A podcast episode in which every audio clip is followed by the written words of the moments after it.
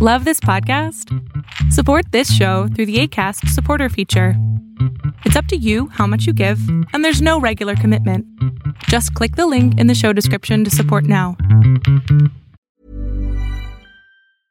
Hey, I'm Ryan Reynolds. At Mint Mobile, we like to do the opposite of what Big Wireless does. They charge you a lot, we charge you a little. So naturally, when they announced they'd be raising their prices due to inflation, we decided to deflate our prices due to not hating you. That's right. We're cutting the price of Mint Unlimited from $30 a month to just $15 a month. Give it a try at mintmobile.com slash switch. $45 upfront for three months plus taxes and fees. Promo for new customers for limited time. Unlimited more than 40 gigabytes per month. Slows. Full terms at mintmobile.com. Hiring for your small business? If you're not looking for professionals on LinkedIn, you're looking in the wrong place. That's like looking for your car keys in a fish tank. LinkedIn helps you hire professionals you can't find anywhere else, even those who aren't actively searching for a new job but might be open to the perfect role. In a given month, over 70% of LinkedIn users don't even visit other leading job sites. So start looking in the right place. With LinkedIn, you can hire professionals like a professional. Post your free job on linkedin.com slash people today. Fiction, science fiction, horror, fantasy, crime, LGBT, thriller.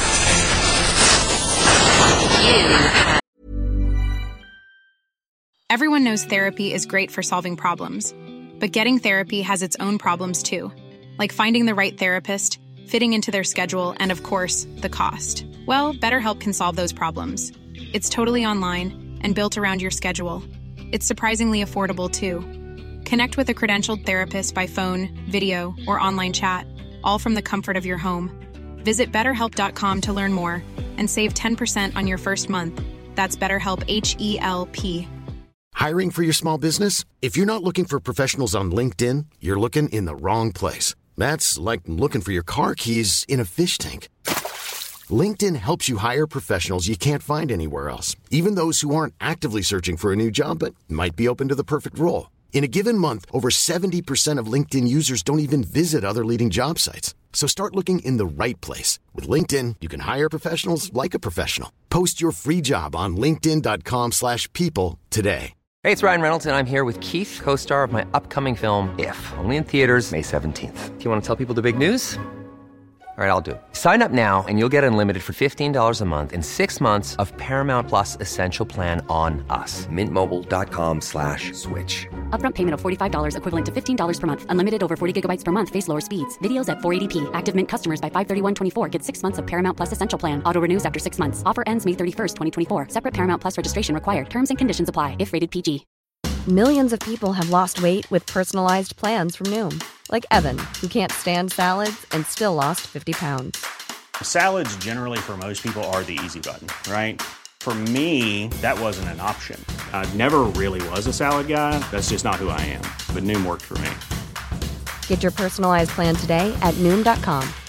Real Noom user compensated to provide their story. In four weeks, the typical Noom user can expect to lose one to two pounds per week. Individual results may vary.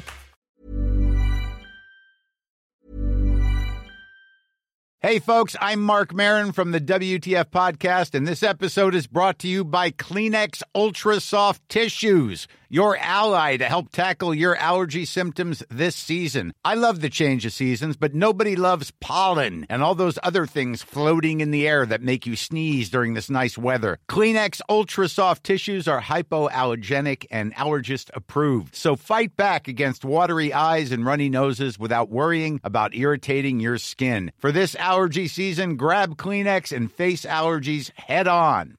Planning for your next trip? Elevate your travel style with Quince. Quince has all the jet setting essentials you'll want for your next getaway, like European linen, premium luggage options, buttery soft Italian leather bags, and so much more. And is all priced at 50 to 80% less than similar brands. Plus, Quince only works with factories that use safe and ethical manufacturing practices. Pack your bags with high-quality essentials you'll be wearing for vacations to come with Quince. Go to quince.com slash pack for free shipping and 365-day returns. Now entered the House of Mystery with your hosts, Eric Shapiro David North Martino, John Copenhaver, and Al Warren. On 106.5 FM Los Angeles 102.3 FM Riverside. and 105.0 AM Palm Springs.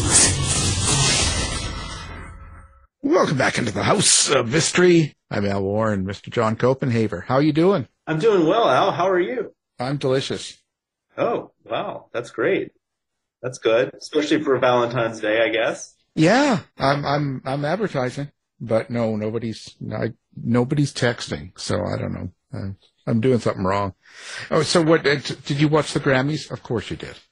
Me, no. I get really bored with with uh, award shows. I, I I need a narrative, and it's just not enough for me. So I watch like the the performances on YouTube or what have you afterwards, but Yeah. I can't sit there. I get too antsy. I'd ask about the Super Bowl, but there's no way you're watching that. Uh, what's that? I don't, I don't know what you're talking about. Super Bowl, you think it's a drag show? I know. Yeah, I would watch it if it was. Yeah, yeah. Or did you have you seen drag show. have you seen the clips of Rihanna? Uh, not yet. Haven't had a chance. Oh my God. Well, you'll have to, and you'll have to give me your comment on it. Okay, I will do so. Yeah, It's a- I, I've, I've heard that it's interesting. It certainly, yeah, that's a good word. Good word. Yeah. I mean, I don't, I don't know why people complain so much. You know, they complain about Rihanna and they, it's all free. I mean, who cares? And and Madonna looking old and I think people complain too much in general. yeah, it's like who cares, right? You know, they're there, they're doing what they do. You know. Well, so now we have a guest talking uh, about his book. The book is called George Michael: A Life.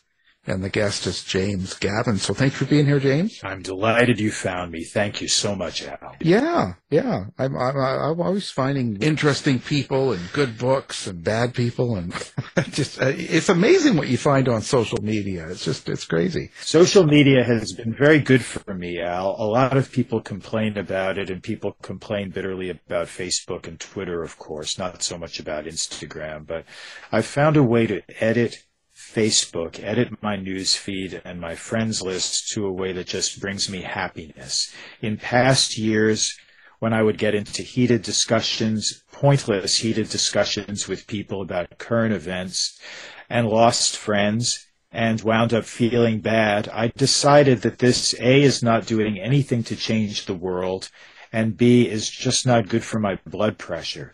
And so I removed all upsetting and offending elements from my feed. And what I love to do now is I'm a photographer as well as a writer. So I enjoy posting pictures of people, faces, things that I've seen and experienced. And I enjoy, um, starting discussions. I love talking. I love communicating with people. I'm there on social media for the exchanges and I have made lasting friends all over the world, literally, people that I have seen and stayed with when I've traveled. So I found a way to make social media work for me. I'm not on, I have a Twitter account, but I don't use it because I, I tried for about a year or so to up my Twitter numbers and make myself a presence on Twitter, which was an utter failure. And I just lost interest. I'm not a celebrity uh, celebrities tend to do the best on Twitter because anything that they tweet will get a lot of attention. But I digress. Yeah. no, that's I, I, it's interesting. I find the same. I think that social media has been very, very good uh, for me over the years, and and you're right. It's about uh, focusing on what you want out of it rather than just kind of uh, getting into all these heated discussions, like you said, or negativity that really, I mean, you don't need to. It makes no difference. I've learned recently that your social media numbers, the numbers of your followings, really do mean something. For example, publishers will look at those numbers.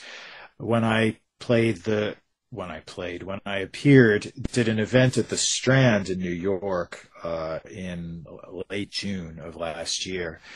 They pay attention to how many people are following you, and it affects decisions nowadays.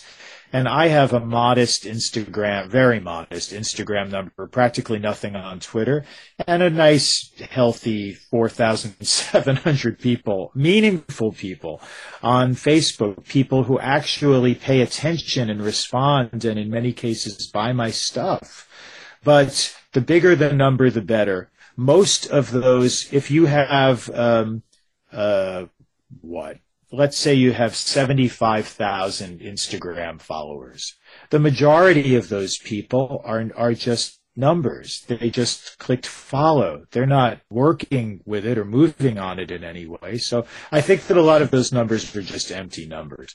But listen, I am against the grain of the times. I, I, for my entire life, I've been out of step with the times. It astounds me that I have made it this far in my professional life. Well, you're still only like what 30 years old, so you you know. there's a lot of time to grow here. Is, I knew there was something I liked about you. there's, there's plenty of time here. This is just the start of it. So just think what you're going to accomplish. I've been a full time I've been a full time writer now for, let me see, 31 and a half years.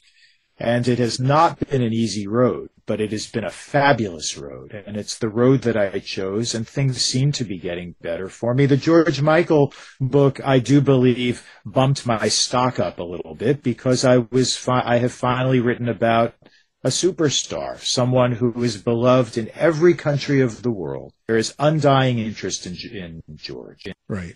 And I see that, you know, you wrote about Chet Baker and Lena Horne. And is there something about um, biographies or memoirs that um, is kind of fascinating to you? Is there a reason you do that? I'm fascinated by troubled artists who take lives of great complication and strife and turn it into beautiful, meaningful music that touches my heart. I love psychology. I'm a frustrated psychologist, so if I can sink my teeth into a story like Chet's, for example, which is so deeply complicated and contradictory and filled with mystery and is a great detective story to boot. And out of that comes music of genuine depth and sophistication that always spins my head around. So I get very deeply into these books. Uh, most of them have taken me, my books have taken me between about three and seven years to write. George took five. I really dive very deeply into these stories. I want to turn over the world and shake it and find every possible bit of evidence that, that falls out because I take this very seriously. Understand that I have people's lives in my hands, that what I write will be on library shelves for a very long time to come. And I want to give people a fair shake and I want to tell their stories with as much empathy as I possibly can and compassion if possible. And in all of these cases, my biographies were Chet in order Chet Baker, Lena Horne, Peggy Lee, and George Michael. Very juicy subjects. And I came away from all of those books liking those people. Sometimes biographers grow to hate their subjects and lose patience with them entirely. But I'm fascinated by the flawed humanity of these people. It's what made them great as artists. You can't remove that stuff. Yeah, and I think that that's with so many great artists that have been around, you know, in in through the years.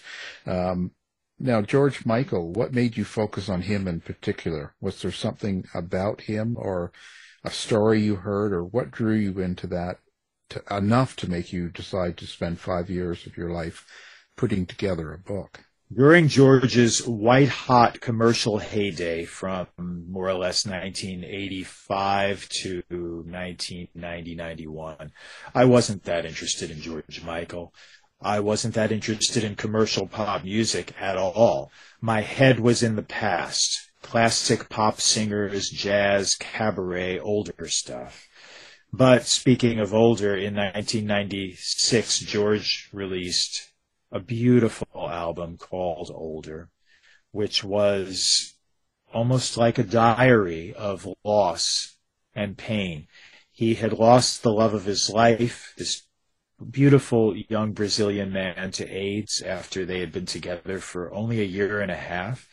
George felt that this angel from on high had descended into his life and then been plucked away. And he was devastated by it. And he, once he was, Anselmo died in 1993. And in 1995, George was working on that album. And it was a torturous experience for him putting that album together. And out of it came music that I will listen to forever. I thought that it was the most revealing, most honest thing that George had ever done.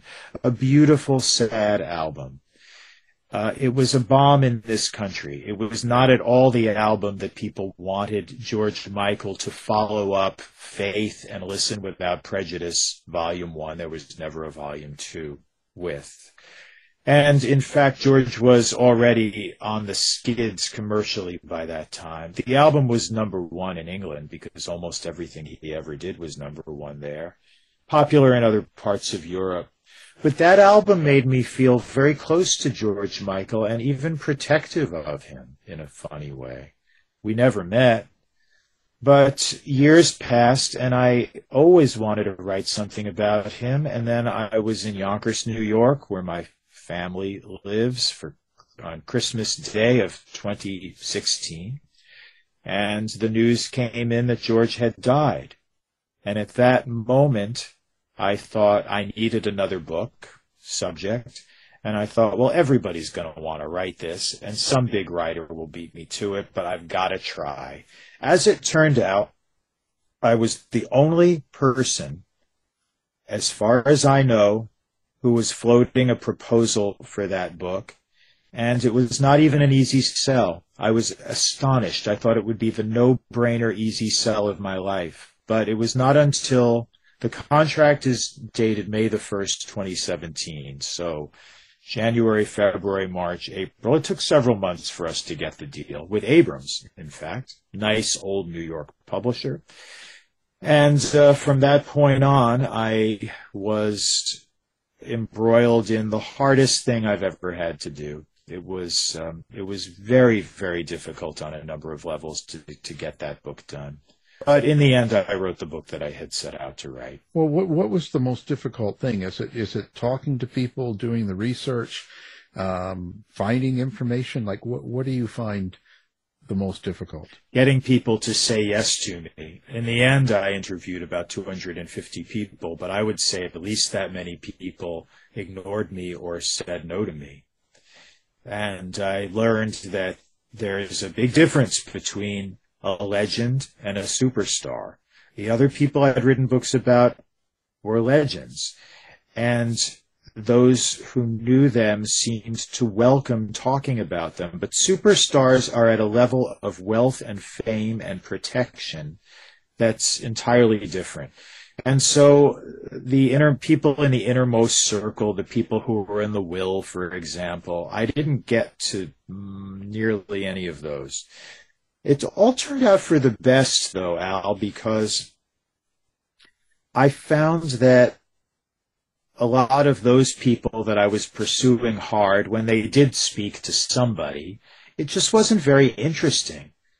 Uh, or it was superficial. It wasn't the kind of deep insight that I wanted. And mostly the, the I, I wanted people to open up and really reveal who George Michael was to me. And I, and and I was disappointed in a lot of the comments I read about him from people like Elton John, not Boy George. Boy George stuff on I never got to Boy George, uh, but his his uh, comments on George are really interesting. Um, they were he was madly jealous of George Michael and uh, had a lot of smart bitchy comments to make about George in other places.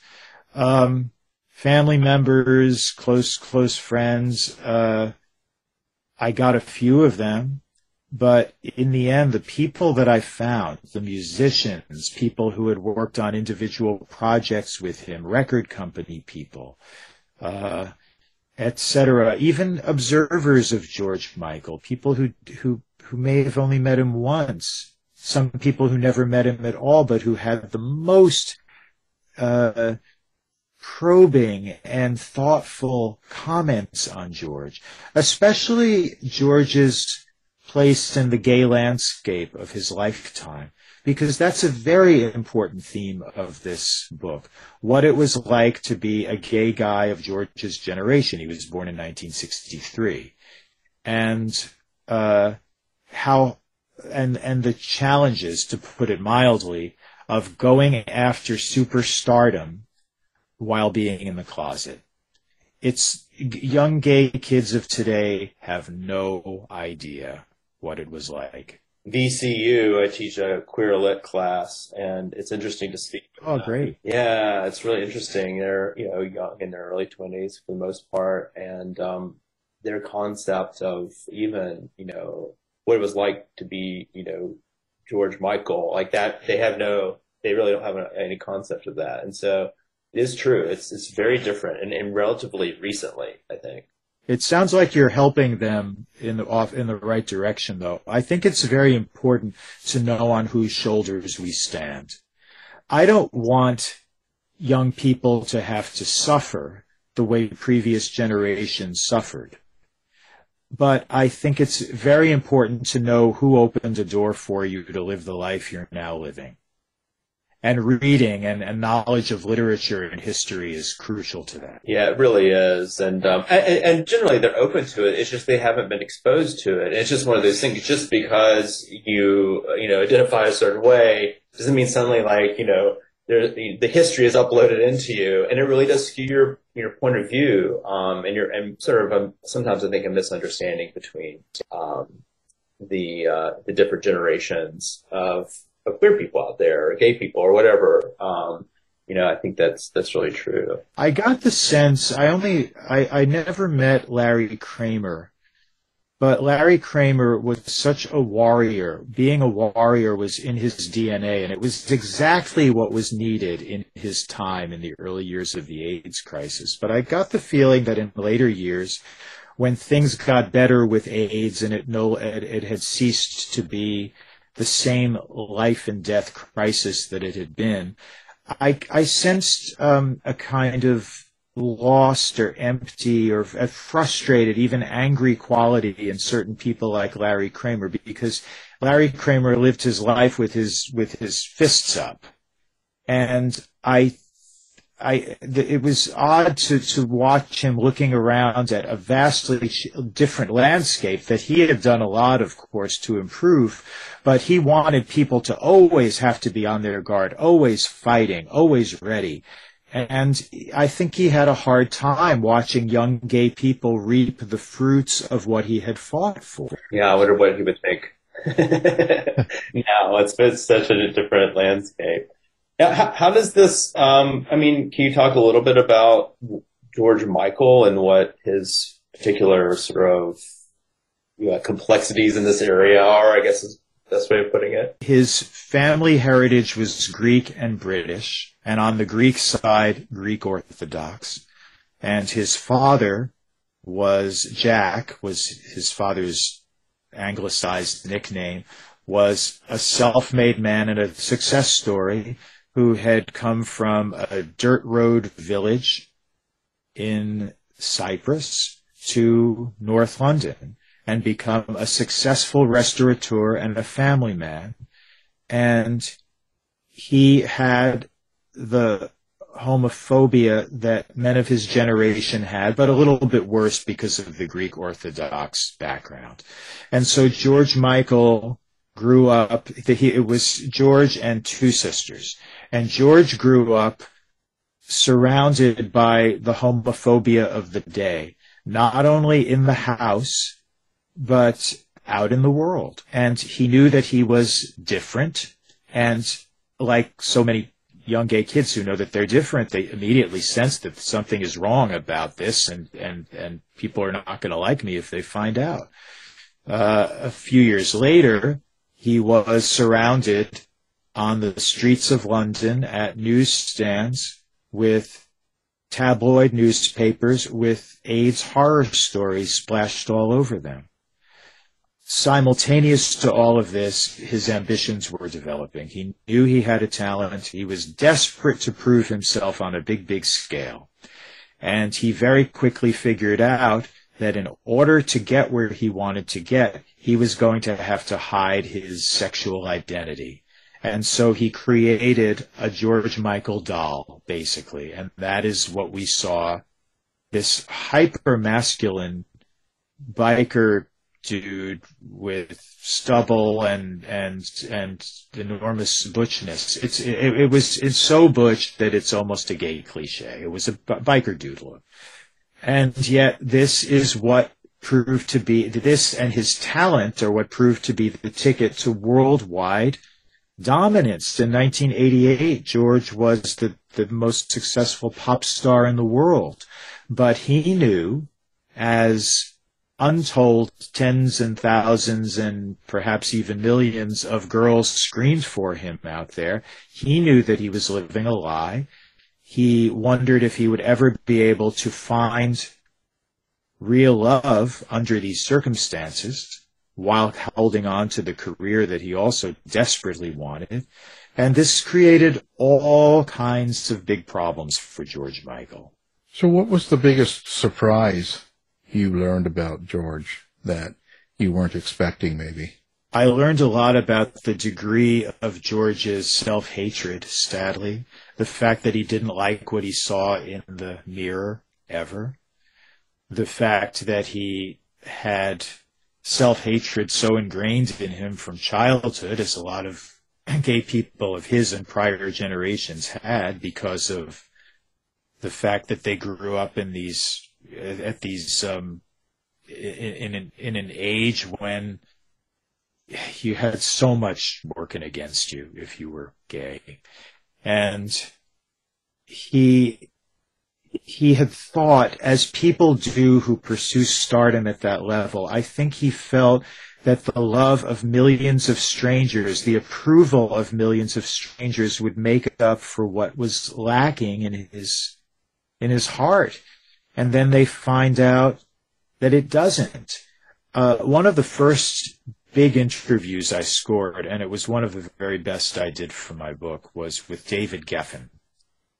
And David Geffen said, and I quote this somewhere in my book, he said, if you don't like yourself, it doesn't matter how many people are screaming for you and how hot they think you are and how great they think you are. You're not going to believe them.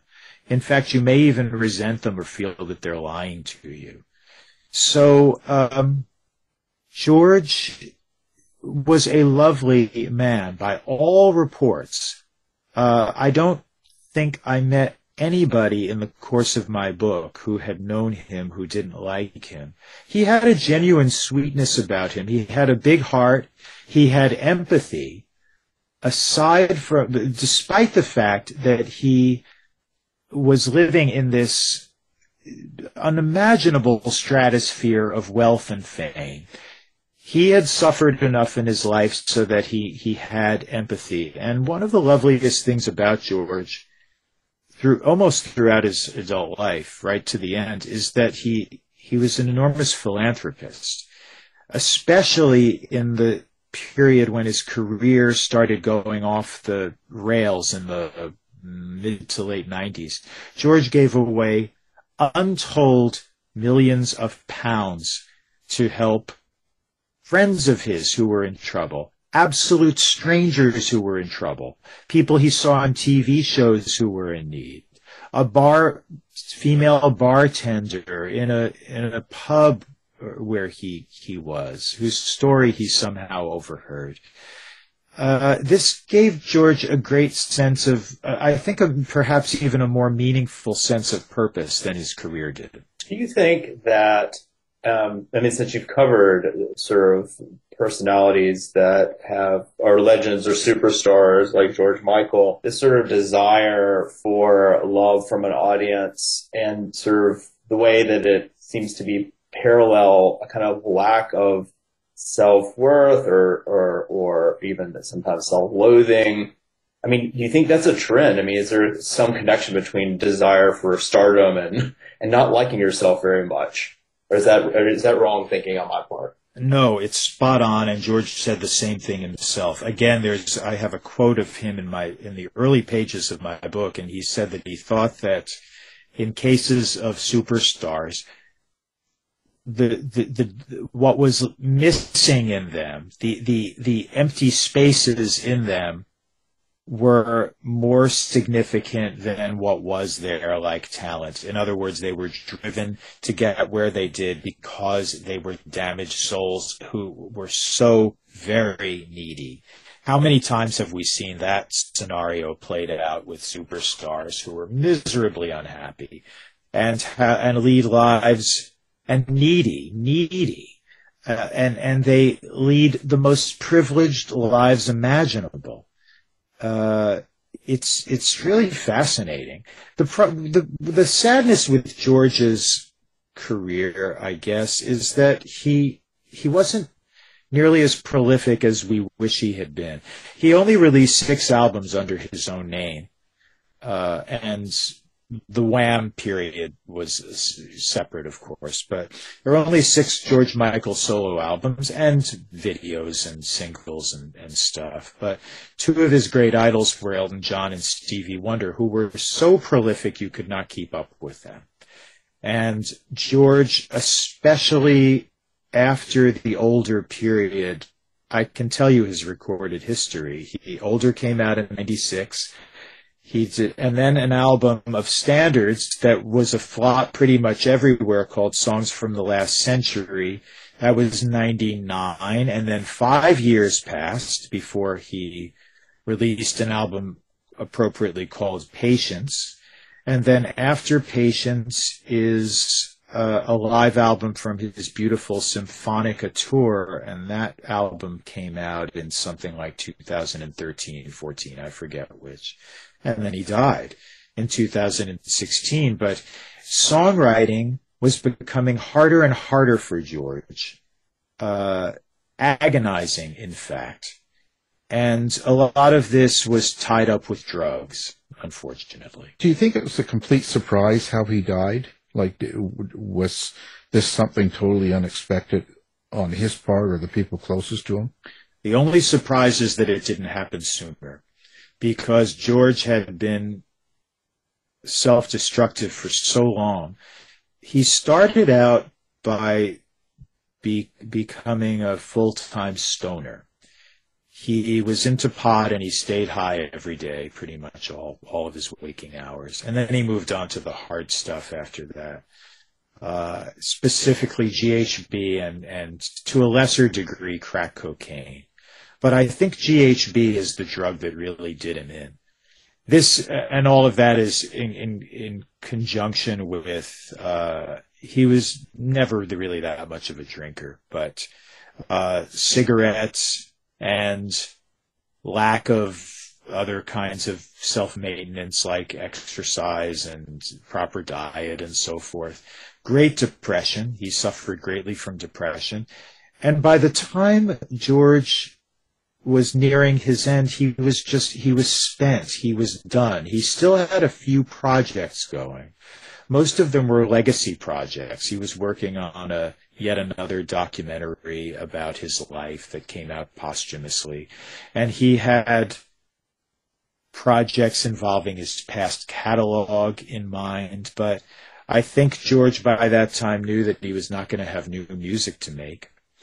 Uh, he had said everything that he could possibly say. And and slender though his catalog is there is so much in it that still touches people and became a permanent part of the lives of the people who were around for it, my own, my own life included. So, so how how do you think uh, writing and doing this book and the research and and finally getting it published, but how how has this book changed you? That's a great question. It was an endurance contest, a, a, a big challenge for me, like none I'd experienced before. I had to deal with a lot of I don't have a thick skin. I wish I did. My skin is no thicker now than it was when I started this book, but I had to deal with lots and lots of getting ignored and lots and lots of no's.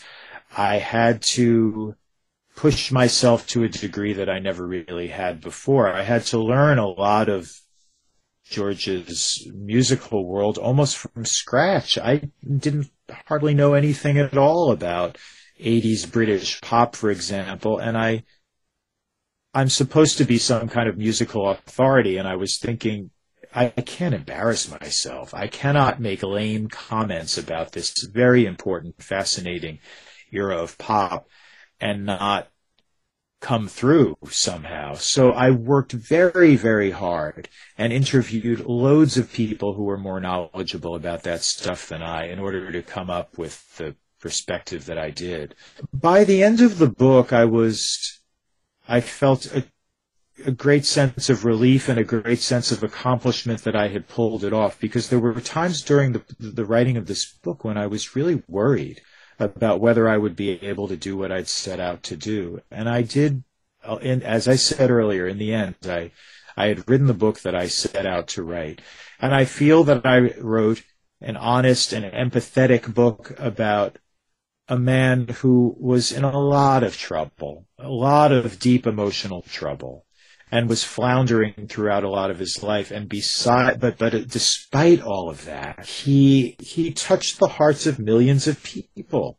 What an accomplishment! He he didn't write thirty songs that that made it in into you know permanent history. Uh, uh he he the number of that is fewer, but but how many musicians have written even one song to compare with the power of Freedom 90 or or Careless Whisper or anything on the Faith album and anything on the Listen Without Prejudice album or or on the older album those those albums are in fact now that I think about it uniformly wonderful albums filled with one gem after another. So I will let me just er, that that figure that I just gave of 30 or 40.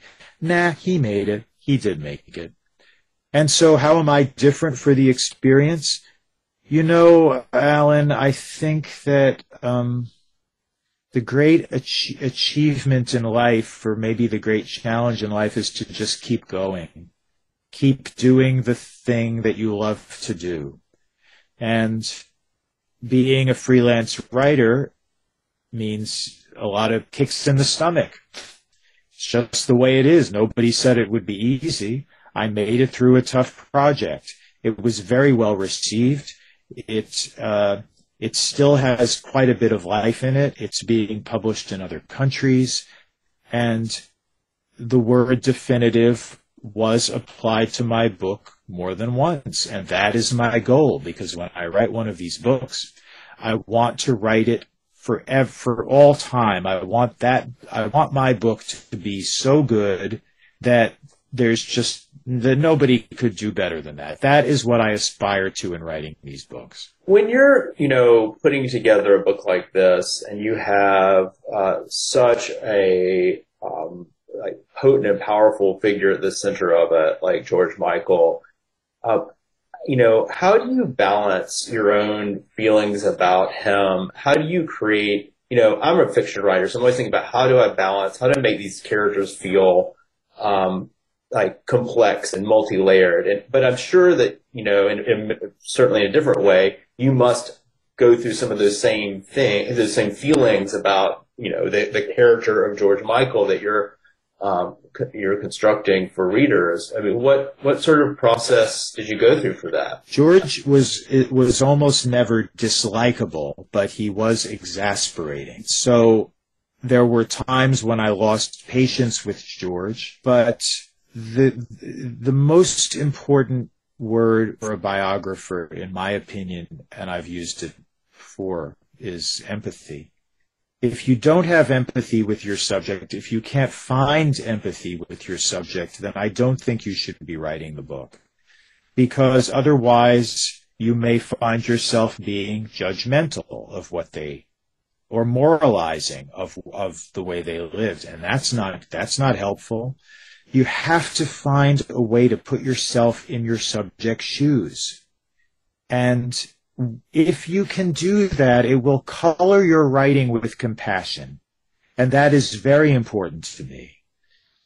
Not everybody gets to write a biography about a likable subject. And I consider myself neither um, an apologist nor a judge. I, I don't want to be in the judgment seat in in life. I I want to, but I do want to tell honest stories about flawed, in fascinating, flawed individuals. It's really the flaws that that that create the the the the heart of almost anybody's work. I'm talking about the psychological weaknesses and the and the pain and all of those things that to me give the the third dimension to a great singer for example. Um, i couldn't write a book about oh let's see fred astaire the great fred astaire because fred's life was pretty well adjusted and normal and that's not what i that's not what i relate to. Uh, there's not any kind of detective story. There's you, there's not much need for psychoanalysis in a story like that. And the and then the work, as impeccable and unmatchable as Fred Astaire was, I love psychological dimension. I love listening to a singer like Peggy Lee and hearing all these different strains of conflicting emotion going on when they sing. And that's that's what touches me. I want to be fair to the people that i write about but i have to tell the truth. I'm not here to whitewash anything. Anyway that's that's my guiding principle. Yeah and it sounds like i mean these complex personalities also make for great storytelling right? So absolutely. Sounds like Fred Astaire is a, an amazing performer, and uh, but maybe not. You know, his life isn't a great story. So I do have um, great taste in subjects, if I say so myself. And aside from my books, I've written hundreds of articles about people people like the ones that I've read biographies of. And uh, some, and in those cases, it's just an article. It could be 1,200 words. It could be 2,000 words. I have less space in order to flesh out this story, but, but um, for years for the New York Times, and occasionally up to this day, I write uh, profiles of artists that interest me. And so I've gotten to do a lot of fascinating people for the Times, like Annie Lennox and Nina Simone and Miriam Makeba and uh, Polly Bergen, whom I I knew quite well, and I've I've written profiles of all sorts of interesting people. I, I tend to be drawn to the women more than the men, as singers, certainly. Women's voices tend to touch me more than men's voices do because women tend to have fewer emotional blockages than men do in terms of singing from their heart. Um, so the sound of a woman's voice has always been a very comforting thing for me. Yeah, that's really interesting. I have a very similar feeling myself. oh, good. Who do you love to listen to? Oh my gosh. Um, I mean, I'm thinking contemporary folks, um, like Sharon Van Etten, I guess. Oh yes, I've met her. Yeah. Oh, wonderful. Wow. when someone picks up your book, takes it home, what is it you hope that they, they take away from the book? What is it you're, you're hoping? Great question. That's a question I sometimes ask people myself. I want to, first of all, show people worlds that they haven't lived in or experienced. I want to give people a great read, a, a page turner if possible. I want people to understand a little bit more about struggle than they might have known before. Show them what what goes into some of these seemingly charmed lives. How although on the surface people like George Michael or certainly Lena Horne seem to have it all. In some ways they did. They paid enormous prices in order to do the thing that they did. These people, pain is pain. You can look at Lena Horne, for example, and as many people did back in the 1940s, 50s, and 60s and say, what has she got to be upset about? Not knowing how what what enormous sacrifices and and how much loss was involved in Lena, for example, being having to, to, to maintain this impeccable face for all of black America, to show white America a kind of black person in the 1940s when she was making movies for MGM. She was the chosen one. Lena Horne was picked among many other young, beautiful black women for this privileged role of being an MGM star. And she was resented a lot for it. There was enormous jealousy directed toward Lena Horne, and it just, she seemed like a princess. Lena Horne had to bear a tremendously heavy mantle throughout much of her life in order to live up to people's expectations and further the cause and do what was expected of her and to be impeccable at all times. And so that also involved um, sacrificing things in her personal life that would somehow be contrary to the cause. Fascinating story that was not apparent to most casual onlookers.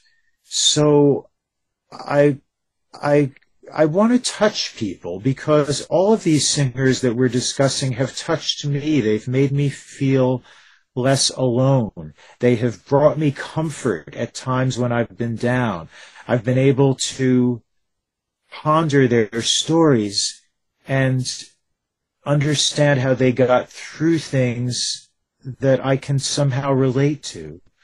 So I guess the most important thing I want to do is to just touch people with these stories. How do you like people to find you, or do you like to interact with readers and all that? Do you set up social media? Do you, have you set it up? And what's your website and social media where people can contact you? Well, thank you for asking. My website is jamesgavin.com. And my email address there is james at jamesgavin.com. And it will arrive right in my inbox. And I love interacting with people. I love communication. That's what social media is all about for me. Uh, it's about making connections with people. Look, why do you do your radio show? It's the same reason why I write my books. It's because we want to make connections with people. We have these offerings that we put out into the world. And why do we do it? It's because we want to build bridges with people somehow. Don't you agree? Oh, totally. That's what it's all about. About meeting people and finding out what makes them tick. I think so, and and and John, it's the reason why you're you're you're teaching and and and and and enlightening people about literature because I I don't know what I books gave me my life. Books and and records, music gave me my entire life. I I learned how to read when I was four years old, and I discovered music when I was five years old, and I found a way to put those two things together and, and make a life out of it. But books, oh, I grew up in libraries. My bedroom in our apartment in Yonkers was filled with books from an early age. Books gave me my they they taught me how to think. They they fired up my imagination. They gave me a vocabulary. They taught me how to reach for things because I, I would reach for things that were beyond me because I somehow got it in my head that I was going to try to read difficult stuff. I was reaching beyond my capabilities of understanding because I wanted the discipline of it. I don't know where all this impulse came from. I just wanted to better myself. I wanted to prove that I was a superior being somehow. And so I, um, I spent many of my happiest days and nights of my entire growing up in libraries, just looking at walking down the aisles, looking at books, picking uh, up anything that called to me. Between the ages of uh, 16 and 24, I worked in used uh, or new bookstores and record stores. And so uh, I admire anybody who, like you, John, is opening younger people's eyes to the, the glories of storytelling and literature and, and history? Well, I think um, it is just imperative because I think books can do something that a lot of the other sort of narrative forms, and even, you know, I love film, so I'm a huge film buff, but I think books can get to your DNA in a way, um, in, in, a very sort of personal and uh, intimate way that other forms can't quite do. Um, and so, I, especially now, like when there's so many other, um, you know, narrative forms, visual a lot. Um, I think it's just important to read. Well, I wholeheartedly agree. It's the theater of the mind. I grew up loving old radio, the golden age of radio. That's the theater of the mind. You see it all unfold in your brain. And I think that that's a, a very nurturing and healthy thing to develop that capability and not just have somebody else's imagination uh, put in front of you and watching it the way they conceived it. That's all I listened to. And look at me, I turned out just awful. I love again. I love radio, so I I loved doing a show like this because all people will hear is our voices and they can just imagine the rest. But there's something so intimate about having people speak into your ear. Really nice. Yeah, and they they they can just uh, picture who I am now. Tall, dark, and handsome. Yes. With a great tan. Well, you have a wonderful radio. You have a wonderful radio delivery that is soothing to the ear. Well, that's all that matters, isn't it? In this medium, that is all that matters. Yes. Well, it's certainly been a pleasure, and uh, we're glad you were able to join us today. Um, and of course, your book, George Michael, A Life, um, is available now, and we'll, of course, we'll have that up on the website. And and uh, again, well, thank you very much, Al and John. What a pleasure to speak with you both. I'm delighted that you asked. Likewise, James. You've been listening to the House of Mystery radio show. To find out more about our guests, hosts, or shows, go to www.houseofmystery.com. Show's over for now. Was it as good for you as it was for me? Well, has been a production of Something Weird Media. I'll be back. You've been listening to the House of Mystery radio show. To find out more about our guests, hosts, or shows, go to www.houseofmystery.com. Show's over for now. Was it as good for you as it was for me? Well, good night. This has been a production of Something Weird Media. I'll be back.